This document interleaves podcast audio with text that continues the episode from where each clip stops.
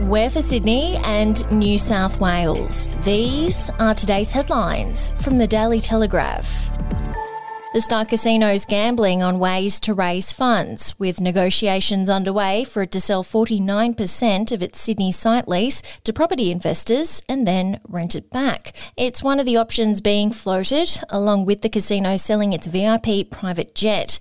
The Star has turned around a COVID induced $95 million loss in the past financial year to post a $57.9 million profit, largely thanks to operations in Queensland that have remained open.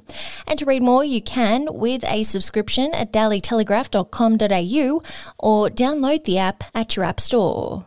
Premier Gladys Berejiklian told other states that they must learn to live with COVID cases that New South Wales has foisted upon them. She waved the white flag on defeating Delta yesterday, months before Australia achieves high level vaccination rates. But hours later, Prime Minister Scott Morrison contradicted the Premier's message of opening up when vaccination rates increase, saying that the lockdown has to to work. With a record 681 new cases on Thursday and the lockdown in regional New South Wales extended to align with Sydney restrictions, people across the state now face months more in lockdown with no clear indication of when children will return to classrooms. We'll be back after this. News doesn't have to be boring. The Brits have given Prince Harry a new nickname after yet another tell all interview. Oh, God, is it the Ginger Whinger?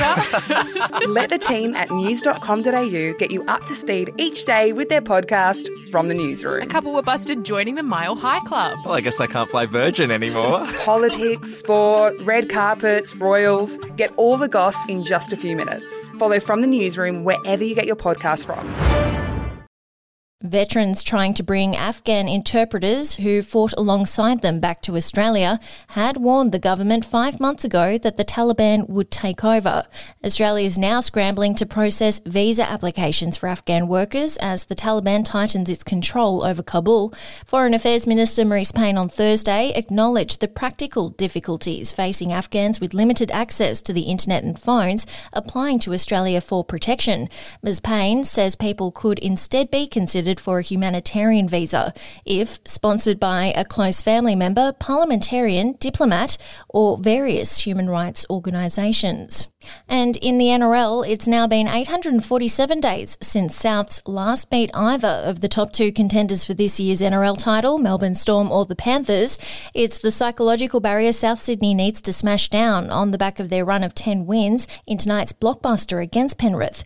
The Bunnies' last win against the Panthers was in round 7 2019. Since then, the Panthers have scored four straight wins, the most recent a humiliating 56 12 thumping in round 11. And that's your headlines. For breaking news and updates throughout the day, take out a subscription at dailytelegraph.com.au and we'll have another update for you tomorrow.